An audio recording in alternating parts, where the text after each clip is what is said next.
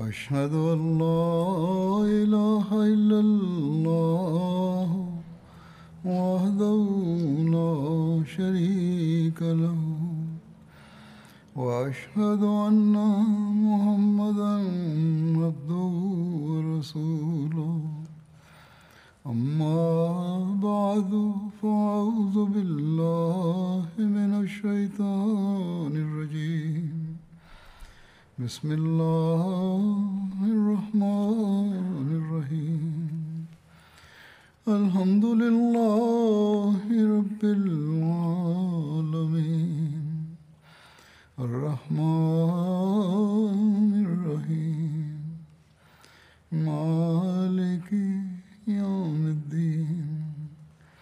إياك نعبد وإياك نستعين.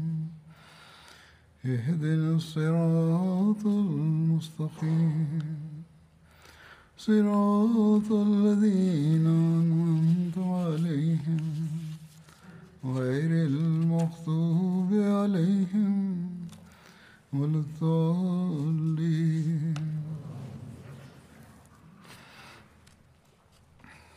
Mungu amsaidie sana anasema. Naendelea kueleza kuhusu hatua zilizochukuliwa na waislamu dhidi ya waritadi waasi. Kuhusu hiyo mipango iliyofanywa na hazrat muhajir na hazrat ikrma dhidi ya waritadi katika maeneo ya kinda na hazr maut maelezo yake mengine ni kama yafuatayo ya kwamba katika sanahat muhajir alipostawi vizuri yeye kwa kupitia barua moja alimjulisha abubakar kuhusu mipango yake yote na akaanza kusubiri jibu lake. Na wakati ule muaz bin jabal na watendaji wengine wa yemen waliokuwa wakiendelea na cheo hicho tangu zama za mtume salllahu alehi wasallam wakamtumia hata abubakar barua na wakaomba rukhsa ya kurejea madina. Hata abubakar akawapatia muaz bin jabal na watendaji wenzake hiari ya kwamba wakipenda waishi katika yemen na wakipenda warejee madina lakini wawateue wengine juu ya nafasi zao halafu waje baada ya kupata hiari watu wote wakarejea madina na hat muhajir akapewa amri ya kwamba uende ukakutane na ikrma kisha ukiwa pamoja naye ufike hazrmaut na umsaidie ziad bin labid na aki, akimbakisha juu ya wazifa wake akamwamuru ya kwamba watu ambao wameendelea kupigana jihadi wakiwa pamoja nawe kati ya makka na yemen wapatie rukhsa ya kurejea. Wakipenda kurudi warudi tu isipokuwa watu watangulize jihadi na waseme wenyewe ya kwamba sisi tunataka kuendelea na jihadi ikrma akapokea barua ya hata abubakar na katika barua ile yeye alikuwa ameamrishwa ya kwamba ukutane na muhajir bin abu umaya anayekuja kutoka sanaa na kisha mukiwa pamoja mwelekee kabila la kinda. Ikrma akipata barua hiyo akatoka mohra na akipiga kambi katika abian akaanza kumsubiri muhajir bin abu umaya abian pia ni jina la makazi ya yemen hatua zilizochukuliwa dhidi ya waritadhi wa kabila la kinda kuhusu hatua hizi imeendikwa katika tarikh tabri ya kwamba kabla ya uritadhi eneo zima la kinda na hatmaut liliposilimu kuhusu kupokea zaka kutoka kwao mtume wasallam alikuwa amesema hivi ya kwamba katika hazar maut zaka ya baadhi ya watu ikusanywe katika kinda na zaka ya baadhi ya watu wa kinda ikusanywe katika hazar maut. Yaani zaka itumiwe kwao na itumike juu yao na katika hazr maut zaka ya baadhi ya watu ikusanywe katika sukun na zaka ya baadhi ya watu wa sukun ikusanywe katika hazr maut hapo baadhi ya watu wa kinda wakasema kwamba ya rasulllah sisi hatuna ngamia. Kama unaona ni vyema basi watu hawa watuletee mali za zaka juu ya vipando vyao. Mtume saa salam akawaambia kwamba kama mnaweza kufanya hivyo basi mufanye tu. Wao wakasema kwamba tutaona. Kama watakosa vipando basi tutafanya hivyo kisha mtume salllahualhi wasalam alipofariki dunia na muda wa kukusanya zwaka ukawadia ziad akawaita watu hawa kwake wao wakamjia na banu walia yani watu wa kinda wakasema kwamba kama ulivyokuwa umeahidi na mtume salllahualwalhi wasallam utufikishie mali za zaka. Yeye akasema kwamba nini mnao wanyama. Mnao vipando hivyo muje na wanyama wenu na muchukue mali zenu za zaka. Yeye akakataa kuwafikishia mali za zaka na watu wakinda wakaendelea na kauli yao wakaendelea kusisitiza.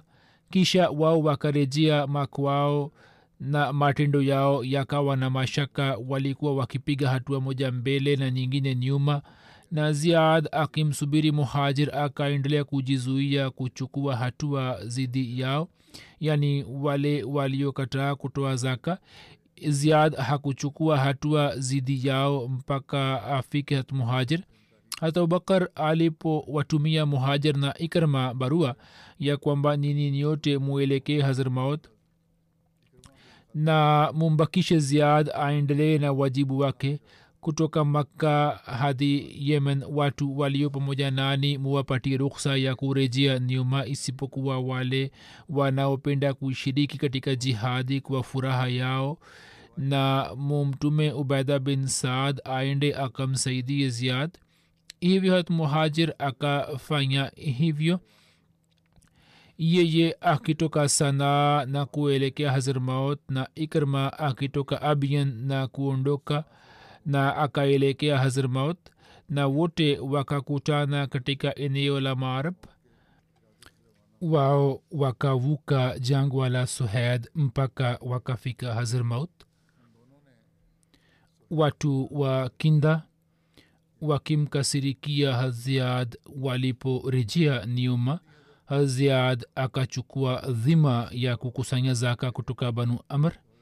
Kijana mmoja wa kinda kimakosa tu akampatia ziad ngamia ya ndugu yake kama zaka. Ziad akaweka alama ya moto juu ya mwili wake yani akapiga muhuri juu ya mwili wake kwamba huyu ni mali ya baitulmal na kijana huyu alipoomba kwamba ngamia hiyo huyu abadilishwe akisema kwamba nilikuwa nimekosea tu. Haziad akaelewa kwamba kijana huyo anatengeneza uzuru na hivyo hakukubali ombi lake. Hapo wao wakawaita watu wa kabila lao na abu sumed kwa ajili ya msaada. Abu sumed alipomwomba haziad ili ngamia abadilishwe haziad hakukubali. Hapo abu sumed akapata hasira.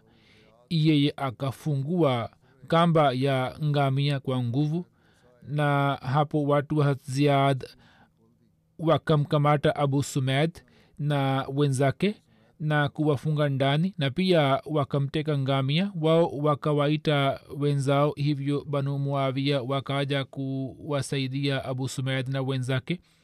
Banu muavia ni watu ambao ni matawi ya banu haris bin muavia na banu amr bin muavia wa kabila la kinda wa wakamtaka ziad kuwaachia huru wenzao lakini ziad akakataa kuwaachia huru mpaka wao watawanike. Yani yeye akasema kwamba si hivyo nini muondoke halafu nitaona. Watu hawa wasipotawanika ziad akawashambulia na wengi wao akawaua na baadhi yao wakakimbia kutoka kule ziad akarejea na akawaachia huru wafungwa wao lakini wao baada ya kurejea wakaanza kujiandaa kwa ajili ya vita. Hivyo banu amr bin banu haris na ashas bin qais na simat bin aswad wakaenda kupiga kambi katika handaki zao na wao wakakataa kutoa zaka na wakaritadi. Hapo ziad akakusanya jeshi na akawashambulia banu amr na watu wao wengi wakauawa na walioweza kukimbia wakakimbia na idadi kubwa. Ziad akawateka na kuwatuma madina njiani watu wa ashas na banu haris wakishambulia wakaachisha watu wao kutoka waislamu. Baada ya kutokea tukio hilo makabila mengi ya pembezoni yakaungana nao na wao pia wakatangaza kuritadi. Hapo ziad akamwindikia muhajir barua ya kuomba msaada. Hat muhajir akamfanya hat ikrma kuwa naibu wake na mwenyewe akiwa na wanajeshi wake akaenda kuwashambulia wakindi watu wa kinda wakakimbia na wakaenda kujifunga katika ngome moja iitwayo nwer hiyo pia ilikuwa ngome moja ya yemen iliyokuwa karibu na hazrat ngome hiyo ilikuwa na njia tatu. Kwenye njia moja ziad akateremka na kwenye njia nyingine muhajir akapiga kambi. Na njia ya tatu ikaendelea chini ya watu wa kinda mpaka ikrma akafika ambaye akapiga kambi katika njia hiyo jeshi la ziad hat muhajir lilikuwa na wahajiri answar na maswahaba na makabila mengine katika idadi elfu tano. Watu waliojifunga katika ngome ya nuyar walipoona kwamba waislamu wanaendelea kusaidiwa bila kukosa hapo wakashikwa na haiba kubwa na kwa sababu ya hofu kiongozi wao ashas akaja kwa hat ikrma na akaomba amani. Hat ikrma akamleta, hat muhajir. Hat ikrma akamleta ashas kwa hat muhajir. Ashas akaomba amani kwa ajili yake na kwa ajili ya wenzake tisa kwa sharti hili kwamba yeye atawafungulia waislamu mlango wa ngome hat muhajir akakubali sharti lake. Ashas alipoendika majina ya watu tisa kwa sababu ya kuendika kwa haraka haraka na hofu akasahau kuendika jina lake.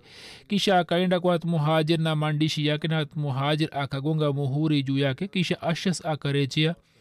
Yeye alipofungua mlango wa ngome na waislamu wakaingia ndani ya ngome vita katika vita hiyo wakindi mia saba wakauawa watu wa ngome wakapigana na waislamu na wakapigana vita.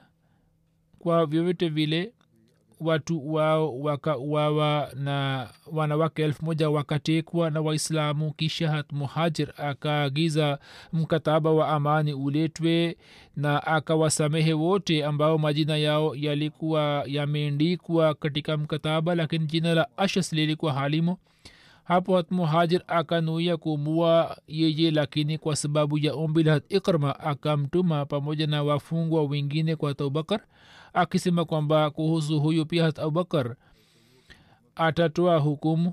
Waislamu walipofika kwa hata abubakar pamoja na wafungwa na habari ya ushindi hata abubakar akamwita ashas na akasema kwamba wewe umedanganywa na banu walia na wewe huwezi kuwadanganya. Nao pia walikuwa hawaelewi kwamba wewe unaweza kufanya hivyo. Wao wakaangamia wenyewe na pia wamekuangamiza. Je wewe huogopi jambo hili ya kwamba sehemu moja ya dua mbaya ya mtume salallahu wasalam ili kufikia kimsingi mtume salallahu alaihi waalihi wasalam alikuwa amewalaani viongozi wanne wa kabila la kinda ambao walikuwa wamekubali islam pamoja na ashas na kisha walikuwa wameritadi? Abubakar akasema kwamba wewe unaonaje? Mimi nitakutendeaje? Ashas akasema kwamba mimi sijui kuhusu rai yako kuhusu nia yako. Hata abubakar akasema kwamba mimi naona unastahiki kuuawa. Ye akasema mimi ni mtu ambaye nimefanya mkataba wa msamaha wa watu kumi wa kaumu yangu hivyo kivipi naweza kuuawa abubakar akasema kwamba je swala hili waislamu walikuwa wamekukabizi wewe? Ye akasema kwamba ndio. Hata abubakar akasema kwamba wao walipokukabizi swala hilo kisha wewe ukaja kwao je walikuwa wameweka muhuri juu yake? Ye akasema kwamba ndio. Hata abubakar akasema kwamba kama muhuri imepigwa juu ya maandishi basi suluhu imewajibika hapo kabla ulikuwa unazungumzia mambo ya suluhu tu ashas akapata hofu kwamba labda yeye atauawa hivyo akasema kwamba kama unatamani wema kutoka kwangu basi uwaache wafungwa hawa huru na unisamehe makosa yangu na mazami yangu na ukubali islamu yangu na unitendee kama unavyowatendea watu wa namna yangu kwa wema na unirudishie mke wangu imeendikwa ya kwamba kabla ya tukio hili safari moja ashas alikuwa amehudhuria kwa mtume salllahu alehi wasallam. Yeye alikuwa amemposa ume farwa binti abu kahafa ambaye alikuwa dada ya hata abubakar hata abu kahafa alikuwa amempatia binti yake katika ndoa yake na ilipangwa ya kwamba ashas atakaporejea tena atamsindikiza binti yake na ashas mwandishi mmoja ameandika ya kwamba ume farwa alikuwa binti ya abubakar kwa vyovyote vile mtume salallahu alehi wasalam alifariki dunia na ashas akaritadi na akafanya uasi hivyo akapata hofu ya kwamba labda yeye hatapewa mkewe. Ashas akasema kwa hata abubakar ya kwamba wewe kwa ajili ya dini ya allah utanikuta miongoni mwa watu bora kabisa wa eneo lako. Hapo hata abubakar akamsamehe na akakubali islam yake na akamrudishia ahli zake. Pia akasema kwamba nenda na kuhusu wewe habari za kheri tu zinifikie. Hivyo abubakar akawaacha huru wafungwa wote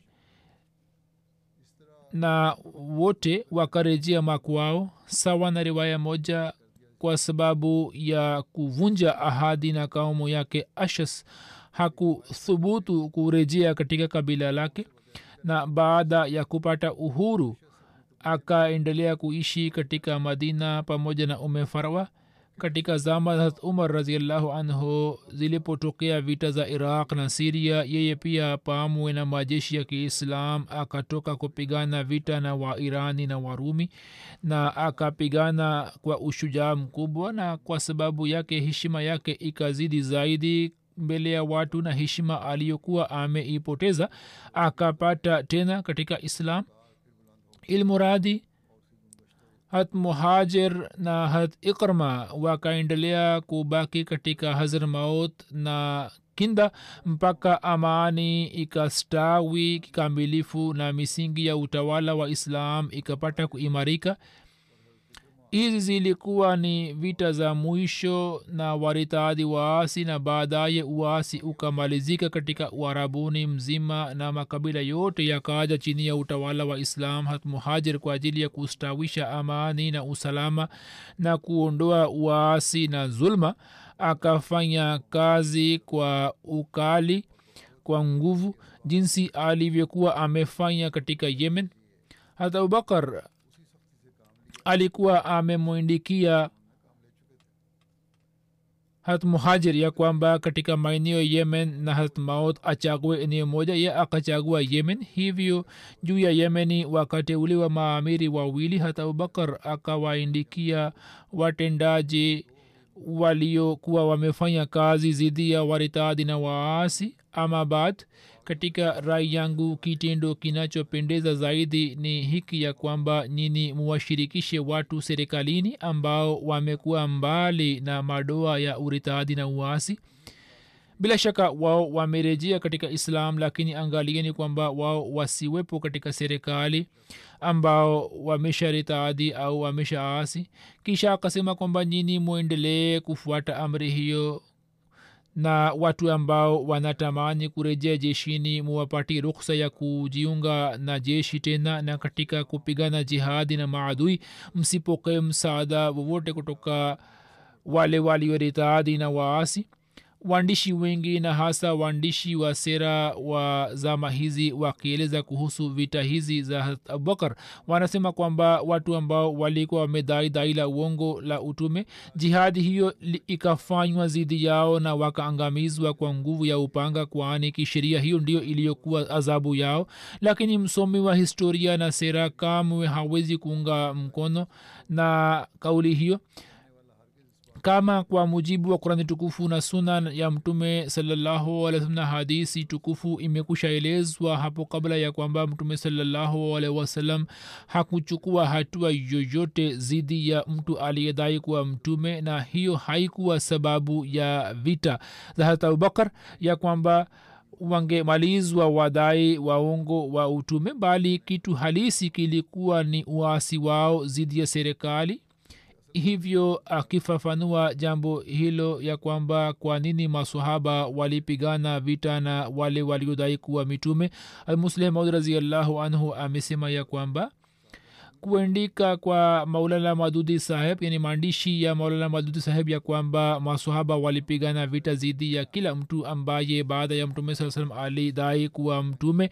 Ni kinyume cha kauli za masahaba maulana madudi saheb anapaswa kukumbuka ya kwamba alikuwa amemwambia maulana maulana alipokuwa hai kwamba baada ya mtume salallahu alih wa sallam watu waliodai kuwa mitume ambao masahaba wakapigana nao vita wao wote walikuwa wameasi zidi ya serikali ya kiislam na walikuwa wametangaza vita zidi ya serikali ya kiislam. Almuslih maud anasema ya kwamba maulana anadai ya kwamba mm, maulana anadai kwamba yeye ni msomi mkubwa wa vitabu vya kiislam lau kama kabla ya kutoa rai yake kuhusu swala hili angesoma historia ya kiislam na hapo angejua ya kwamba musalma kazab aswad ansi saja binti haris na tulaiha bin khuwailid asdi. Wote ni watu waliokataa kutii serikali ya madina na katika maeneo yao kila mmoja wao alikuwa ametangaza kuwa mtawala wake hatmusleh maud ameandika ya kwamba kama angesoma tarikh ibni khaldun kwa umakini na uangalizi hapo angejua tu ya kwamba nazaria yake nazaria ya maulana ni batili yaani sio sahihi hivyo imeandikwa humo ya kwamba uarabuni mzima hata kama wawe watu wa kawaida au watu makhsus taarifa za uritadi wao zilifika madina kulikuwa na makabila mawili tu ya quraish na saqif ambayo yalikuwa yamesalimika kutoka uritadi na suala la musalma likashika nguvu sana na tena na asad. Wakakubali utii wa tuleha bin khuwailid na ghatfan pia ikakubali uritadi na hawazan pia wakazuia zaka na viongozi wa banu sulaim pia wakaritadi na maamiri walioteuliwa na mtume salallahu alaihi wasallam wakarejea kutoka yemama na yemen na maeneo ya bani asad na mengine na wakasema ya kwamba wakubwa na wadogo wote wa arab yani wote wamekataa kumtii khalifa wa zama hata abubakar akangojea ili usama arudi na kisha vita ipiganwe zidi yao lakini abas na makabila ya zubian yakafanya haraka na yakaja kupiga kambi katika eneo la abrak karibu na madina na baadhi ya watu pia wakaja kupiga kambi katika zulkisa kulikuwa na watu wa bani asad na bani kanana waliokuwa wamefunga nao ahadi wao wakamtumia abubakar ujumbe mmoja na wakasema ya kwamba kuhusu swala sisi tuko tayari kukubali jambo lako. Yani wakajumuika karibu na madina na wakasema kwamba kuhusu swala tuko tayari kutii lakini hatuko tayari kutoa zaka lakini hata abubakar akakataa kukubali jambo lao. Musleh maud anaandika ya kwamba nukuu hizi zinaonyesha wazi ya kwamba watu ambao masahaba walikuwa wamepigana vita wao walikuwa waasi wa serikali walikuwa wamekataa kulipa kodi na walikuwa wameivamia madina walikuwa wameizingira madina wakisema kwamba msipokubali jambo letu basi tutaishambulia madina. Musalma mwenyewe katika zama za mtume saa salam alikuwa amemwindikia mtume ya kwamba mimi nimeamrishwa ya kuwa nusu ya nchi ya arab ni kwa ajili yetu na nusu ni kwa ajili ya quraish na baada ya kifo cha mtume salallahu alaihi waalihi wasalam yeye alikuwa amewafukuza watendaji wa mtume salallahu alih wasalam kutoka hajar na yamama na mwenyewe alikuwa ameanza kutawala eneo lake. Yeye akawashambulia waislamu masahaba wawili wa madina habib bin zaid na abdullah bin wahab pia.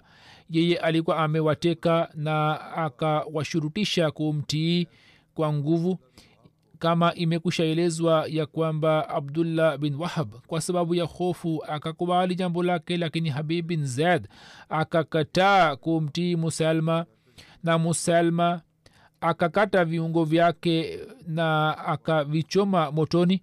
Pia katika yemen watendaji ambao mtume sallahualwasalam alikuwa amewateua musalma akawateka baadhi yao na akawapa adhabu kali. Pia katika tabri imeendikwa ya kwamba aswad ansi pia akatangaza uwaasi na maafisa waliokuwa wameteuliwa na mtume salallahu alaihi wasallam yeye akawasumbua sana na akatoa amri ya kupora zaka kutoka kwao. Kisha yeye katika sanaa akamshambulia shahar bin bazan ambaye mtume saa salam alikuwa amemteua kama mtawala wa sanaa. Akawaua waislamu wengi na akapora mali zao akamua gawana na baada ya kumua gawana yeye akafunga ndoa na mkewe kwa nguvu banu najiran pia wakaasi nao pia wakaungana na aswad ansi na wakawafukuza masahaba wawili amr bin hazam na khalid bin said kutoka eneo lao. Matukio hayo yote yanaonyesha wazi ya kwamba waliodai utume hawakupiganwa vita kwa sababu wao walikuwa wamedai kuwa manabii katika umati wa mtume saa salam bali masahaba walipigana nao vita kwani wao wakisitisha sheria ya kiislam walikuwa wameunda kanuni zao na walikuwa wameanza kutawala katika maeneo yao na pia pamoja na kutawala wakawaua masahaba na wakavamia nchi za kiislam na wakafanya uasi zidi ya serikali iliyokuwa madarakani na wakatangaza uhuru wao. Kwa sababu ya matukio hayo huzur anaandika ya kwamba kauli hiyo ya maulana madudi saheb ya kwamba maswaba wote wa mtume salallahu wasalam walipigana na wale tu waliodai kuwa mitume. Huo kama si uongo basi ni nini? Kama mtu fulani aseme ya kwamba masahaba walikuwa wanahalilisha mauaji ya wanadamu sasa je hiyo itakuwa sawa ya kuwa musalma kaza pia alikuwa mwanadamu na asud ansi pia alikuwa mwanadamu? Musleh maud anasema ya kwamba watu wanaobadilisha historia ya islam halafu wanaieleza wao hawatoi huduma yoyote kwa islam. Kama shabaha yao ni kuitumikia islam basi watangulize ukweli juu ya mambo yao yote na waepukane na maelezo au matukio kwa kuyabadilisha tu. Kwa vyovyote vile kutoka ardhi ya uharabuni kwa sababu ya kumalizika kwao uasi pia ukakwisha. Mwanahistoria mmoja ameandika ya kwamba sasa uasi mzima wa uharabuni ulikuwa umefikia tamati yake na waritadhi wote waliokuwa wamesha walikuwa wameshamalizwa. Hata abubakar raziallahu taala anhu jinsi alivyomaliza fitna hiyo ya nchi nzima iliyokuwa imeenea katika nchi nzima. Bila shaka hiyo inaonyesha vipaji vyake vya hali ya juu na inaonyesha wazi ya kwamba jinsi abubakar alivyokuwa akisaidiwa na allah subhanahu wataala katika kila hatua. Katika muda wa mwaka mmoja tu bali chini yake kumaliza fitna ya uritadi na uasi na kustawisha utawala wa islam katika ardhi ya arab ni kazi kubwa mno hata abubakar sidik raziallahu taala anhu kwa kuona ushindi huo wa islam alikuwa amejawa na furaha tele lakini katika furaha hiyo hakuwa na kibri wala majivuno kwani alikuwa anajua ya kwamba chochote kitokacho kimetokana na fadhili na huruma ya allah subhanahu wataala pekee yeye hakuwa na nguvu ya kwamba kwa kupitia waislamu wachache tu angeweza kupambana na majeshi makubwa ya waritadi wa uarabuni mzima na angepata ushindi juu yao na angeweza kupeperusha bendera ya islam kwa shani na heshima. Sasa abubakar alikuwa na swala jingine mbele yake ya kwamba hatua gani zichukuliwe ili umoja wa dini uimarike na islam ipate maendeleo. Shabaha hasa ya abubakar anhu ilikuwa ni kustawisha haiba ya islam na daima alikuwa akitafakari juu yake bila shaka baada ya kuwamaliza waritadi na waasi kila mmoja wao alikuwa amejawa na yakini ya kwamba sasa mbele ya khalifa wa mtume salallahu wasalam hakuna awezaye kuleta fitna na kusimama mbele yake. Lakini kama watu wa kawaida hata abubakar hakuwa na nadharia hiyo. Alikuwa anaelewa ya kwamba nguvu za nje kwa kuamsha hisia za fitna za uritadi kwa mara nyingine tena zinaweza kuleta vurugu nchini nguvu za nje ambazo ni adui za islam zilizokuwa tawala kubwa kubwa zinaweza kuleta vurugu na shida mipakani mwa arab. Hivyo alikuwa makini sana kwa ajili ya kuepukana na fitna za makabila ya arab ikaonelea kwamba hisia za makabila ya arab zielekezwe upande wa iran na siria ili wao wasiweze kupata nafasi ya kuleta vurugu dhidi ya serikali na hivyo waislamu wapate utulivu na amani na waweze kufuata sheria ya dini kwa moyo wote hivyo kwa ajili ya kulinda mipaka ya arab na kuisalimisha kutoka fitna zao ilikuwa lazima ya kwamba ujumbe wa islam ufikishwe kwa kaumu hizi za nguvu. Ili kaumu hizi kwa kukubali islam au kwa kuelewa ujumbe wake ziweze kuishi kwa amani na wengine pia waendelee kusalimika na mipango yao mibaya na waweze kuishi kwa amani na kwa usalama na waweze kufuata dini yao kwa uhuru wote kwa vyote vile hata abubakar sidik raziallah tanhu akatumia mbinu gani kuhusu kazi hiyo? Katika vitabu vya historia imeendikwa hivi ya kwamba vita zilizopiganwa zidi ya waritadi waasi na vita hizi zilipokwisha hata abubakar sidik alianza kupanga mikakati ya siku za usoni ya kwamba kwa ajili ya kusalimika kutoka mipango na uadui wa iran na roma atumie mbinu gani? Kwani katika maisha matakatifu ya mtume salallahu alaihi waalihi wasallam nguvu hizi mbili zilikuwa na tamani kuiweka arab chini yake na mtume salam alipofariki dunia na katika maeneo mengi na makabila moto wa uritadi ukaibuka na uasi ukazingira madina. Katika sehemu zingine kulikuwa na mchango na nguvu kubwa zilizochanganywa zilizotolewa na ngu, serikali hizi za nje na kwa kutumia nafasi hiyo majeshi ya herakal na majeshi ya iran yakaanza kujumuika katika siria na iraq. Hivyo hata abubakar ambaye akifuata amri ya mtume saa alikuwa ameshatuma jeshi la usama dhidi ya warumi. Ilikuwa haiwezekani kwamba yeye angefumba macho dhidi ya nguvu hizi lakini alikuwa bado hakupanga mpango wowote ndipo akapata taarifa ya kwamba musanna bin harisa ambaye alikuwa ametoa mchango mkubwa msaada mkubwa katika kumaliza fitna ya waritadi katika bahrain yeye amechukua wenzake na ameanza kuelekea iraq upande wa kaskazini. Yeye aliwafikia makabila ya arab ambao walikuwa wakiishi katika maeneo ya dajla na farat musanna bin harisa alikuwa akitokana na kabila moja la bahrain bakr bin wail. Eneo la bahrain lilikuwa likipatikana katikati ya yemama na nguba ya uajemi na qatar na amarat na visiwa vya bahrain pia vilikuwa ndani yake na makao makuu yake ilikuwa darin. Kwa vyovyote vile hat musanna bin harisa akiwa pamoja na hat ala bin hazrmi alikuwa ameshapigana vita na waasi na watu waliokuwa wamebaki juu ya islam katika bahrain na maeneo mengine ambao walikuwa wameshiriki katika vita dhidi ya waasi. Hat musanna alikuwa kiongozi wao. Hat abubakar raziallahu taala anhu alikuwa bado hakuweza kutoa uamuzi wowote kuhusu hatua zijazo ndipo musanna mwenyewe akaja madina na akamjulisha abubakar kuhusu hali halisi ya iraq akisema ya kwamba makabila ya arab yanayoishi katika maeneo ya dajla na farad yanasumbuliwa sana na wenyeji wao waarabu asilimia kubwa ni wakulima na mavuno yao yanapokuwa tayari wenyeji wa huko wanachukua kwa nguvu. Hivyo musanna bin harsa akasema kwamba majeshi ya kiislam yatumwe huko na watu hawa wasalimishwe na zuluma hiyo.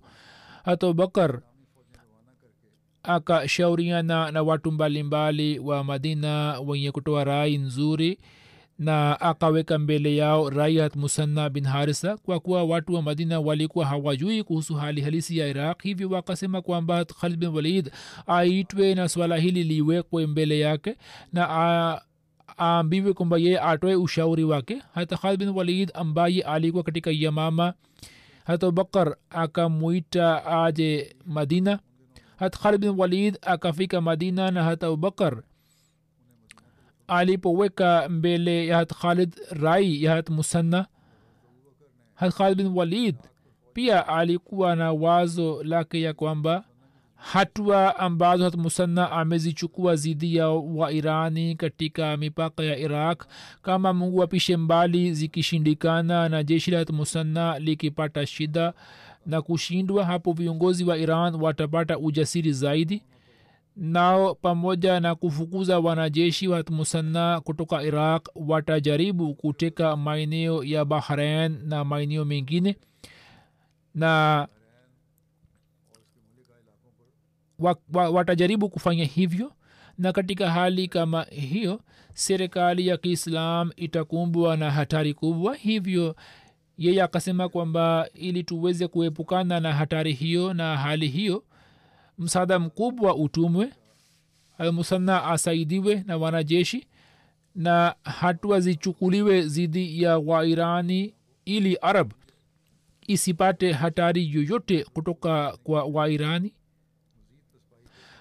Khalid bin walid akatoa rai yake na masahaba wengine kwa kusikia rai yake wakaafikiana nayo. Na hata abubakar akamteua musanna kama chifu wao ambao yeye alikuwa na kazi ya kuondoka nao na abubakar akamwamuru ya kwamba kwanza ufanye juhudi ya kuwashawishi makabila ya huko ili yakubali islam na akasema kwamba muda si mrefu jeshi moja kutoka madina litatumwa kwa ajili yake na yeye kwa msaada huo ataweza kuendelea mbele wanahistoria wengine wanasema ya kwamba musanna hakuja madina kuomba msaada na abubakar pia hakukutana naye bali yeye pamwe na jeshi lake akaelekea mbele na akaenda mbali na mbele akalazimika kupigana na chifu wa irani hurmuz na jeshi lake. Hurmuz wakati ule alikuwa chifu mkuu wa majeshi ya mipakani na kwa kisra alikuwa na cheo kikubwa yani hurmuz alikuwa na daraja kubwa mbele ya kisra. Vita ilikuwa inaendelea kati ya hurmuz na musanna ndipo hata abubakar akapata habari za matukio hayo. Yeye wakati ule alikuwa hajui kuhusu musanna baada ya kupokea habari hizi alipofanya tahkiki akajua kwamba musanna katika vita za kupambana na uritadi na uasi ametoa mchango mkubwa katika bahrain. Hata abubakar akamwamuru khalid walid ya kwamba kwa ajili ya kumsaidia musanna uende na jeshi kwenda iraq na ukipata ushindi juu ya hurmuz uelekee hira hira pia ni mji unaopatikana ukiwa na umbali wa maili tatu kutoka kufa na pia akamwamuru hat ayaz bin ghanam ya kwamba yeye aende domatul domatul ni ngome na makazi inayopatikana baina ya siria na madina ambayo kutoka madina sawa na njia ya safari iliyokuwa ikitumika katika zama zile ilikuwa na umbali wa safari ya siku kumi na tano kumi na sita na akamwambia kwamba ukipata ushindi juu ya waasi na waritaadhi wa huko ufike hira.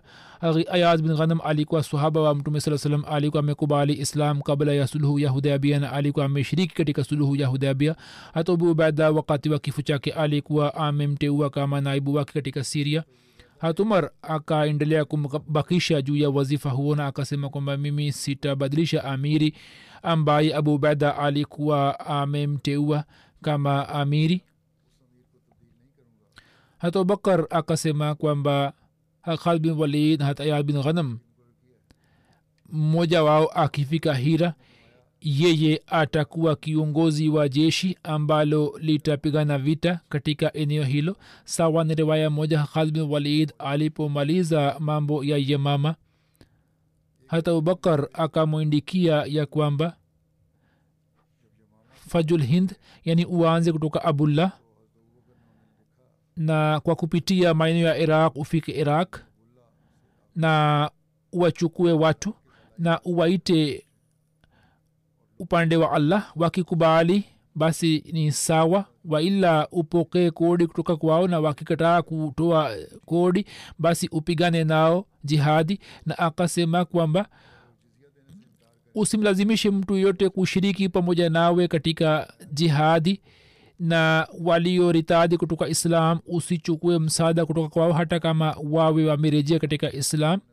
Na ukipita karibu na muislamu basi umchukue pamoja nawe. Kisha abubakar bakar kwa ajili ya kumsaidia khalid, khalid bin walid akaanza kuandaa jeshi. Ha khalid bin walid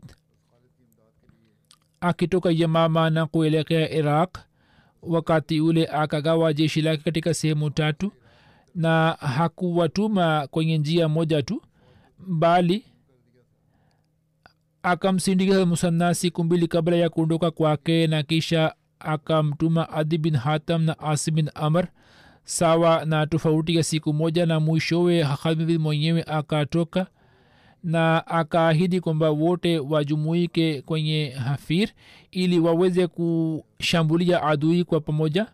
Hafir ni hatua ya kwanza katika njia kutoka basra kuelekea makka na imeandikwa kwamba hafir ilikuwa na shani kubwa katika maeneo mbalimbali ya faris ambayo mtawala wake alikuwa hurmus mkuu wa hafir upande mmoja alikuwa akipigana na waarabu katika maeneo ya bara na upande wa pili alikuwa akipigana na watu wa hind. Idadi ya jeshi la khalid ilikuwa ndogo sana kwani sehemu moja kubwa ilikuwa imekwisha tumika katika vita vya yamama na upande wa pili. Abubakar alikuwa amemwagiza kwamba mtu asiyependa kwenda iraq asilazimishwe na pia alikuwa amemwagiza agizo muhimu kwamba mtu aliyeritadhi ambaye hata kama awe amesilimu tena asijumuishwe katika jeshi la kiislam mpaka upate rukhsa maalum kutoka kwa khalifa? Hal khalid akamwindika abubakar barua ya kwamba msaada zaidi na hapo hatubakar akamtuma mtu mmoja tu aitwaye kaka bin amr. Watu wakashangaa na wakasema kwamba wewe kwa ajili ya kumsaidia khalid unamtuma mtu mmoja tu ilhali sehemu kubwa ya jeshi imekwisha jitenga naye hata abubakar akawajibu kwamba katika jeshi ambalo kaka awepo jeshi hilo haliwezi kushindwa kabisa.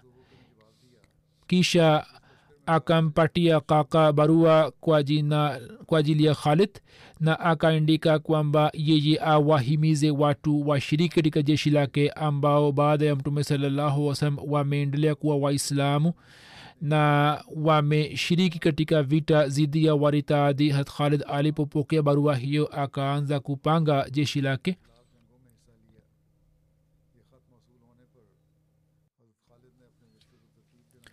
kuhusu wakulima wa iraq. Abubakar alikuwa ametoa wasia na alikuwa amepanga mpango wenye hikima imeendikwa ya kwamba waarabu walikuwa wakifanya kazi kama vibarua katika ardhi yani mashamba ya iraq na mavuno yakiwa tayari walikuwa wanapata sehemu ndogo tu ya mavuno na sehemu kubwa ya mavuno ilikuwa inakwenda kwa wairani wakulima ambao walikuwa wamiliki wa mashamba haya wakulima hawa wa iran walikuwa wanawazulumu wa arabu na walikuwa wanawatendea vibaya hata abubakar akawaagiza viongozi wa jeshi lake kwamba katika vita waarabu hawa wasisumbuliwe wala wasiuawe na wasitekwe kama wafungwa na wasitendewe vibaya kwani wao pia ni waarabu kama nyini na wanaendelea kukabiliana na zulma kutoka wairani na muwaambie kwamba utawala wa arabu ukistawi hapa siku zao za zulma zitakwisha na wao kwa sababu ya utawala wa watu wa kaumu yao wataweza kupata uadilifu wa kweli na wataweza kupata usawa na uhuru. Mpango huu abubakar wenye hikima ukawasaidia sana waislamu na wakapata urahisi katika njia za ushindi na hawakuwa na hofu kwamba wakati wa kuelekea mbele wasije wakashambuliwa kutoka nyuma na njia yao ifungwe. Khalid bin walid akapiga kambi katika libaj. Hat musanna wakati ule alikuwepo katika khafan na jeshi lake. Libaj ni sehemu inayopatikana baina ya basra na yamama na khafan ni sehemu moja karibu na kufa. Khalid akamwindikia musanna barua moja kwamba yeye afike kwake na pia akamtumia barua ya abubakar katika barua ile abubakar alikuwa amemwambia musanna bin harsa kwamba yeye amtii khalid riwaya hiyo nzima ni ya tarikh tabri. Kwanza ilikuwa ile na kisha ilikuwa hivi kwamba abubakar alikuwa amemtuma khalid. Kwa vyovyote vile kisha vita zilitokea vita gani zilitokea na kulikuwa na majina gani ya vita hizi maelezo ya ushindi hizi nitayaeleza katika siku za usoni. Katika vita hizi ambazo waislamu walipigana katika zama za abubakar raziallahu taala anhu zidi ya wairani katika maeneo ya iraq na jinsi allah alivyowajaalia ushindi na mafanikio nitayaeleza katika siku za usoni insha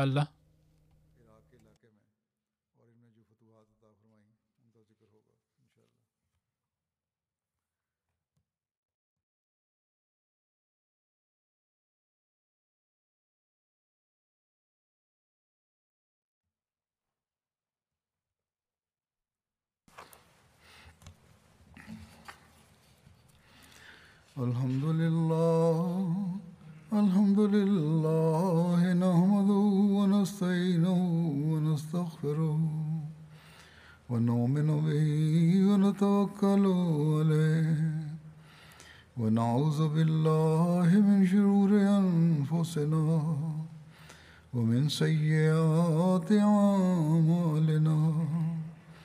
من يهده الله فلا مضل له ومن يضلل فلا هادي له. ونشهد أن لا إله إلا الله. ونشهد أن محمدا عبده ورسوله. عباد الله رحمكم الله. إن الله يأمر بالعدل والإحسان. إن الله يأمر بالعدل والإحسان وإيتاء ذي القربى وينهى عن الفحشاء والمنكر والبغي يعظكم لعلكم تذكرون اذكروا الله يذكركم وادعوه يستجب لكم ولذكر الله أكبر.